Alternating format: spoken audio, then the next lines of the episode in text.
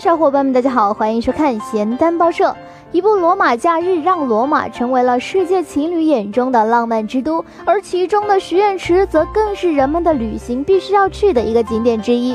像电影中男女主角一样，丢下一个硬币，在这里和伴侣一起许下一个愿望，简直不能再浪漫了。但是大家有没有好奇过，丢进去的硬币最后去哪里了呢？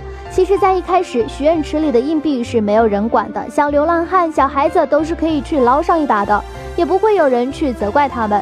这里的硬币更像是一个公益的景点，帮助了许多人。而近年来，由于旅游人数越来越多，这许愿池里的硬币也越来越多，并且增加的速度很快，政府有点看不下去了。于是，在二零零六年，当地政府决定把池子中的硬币都捐献给慈善组织 Caritas，希望能够更好的利用这笔钱。那么，大家有没有好奇这其中到底有多少钱？不要吃惊，据《泰晤士报》报道。二零一七年一年的硬币总值就达到了一百四十万欧元，相当于一千零七十万人民币。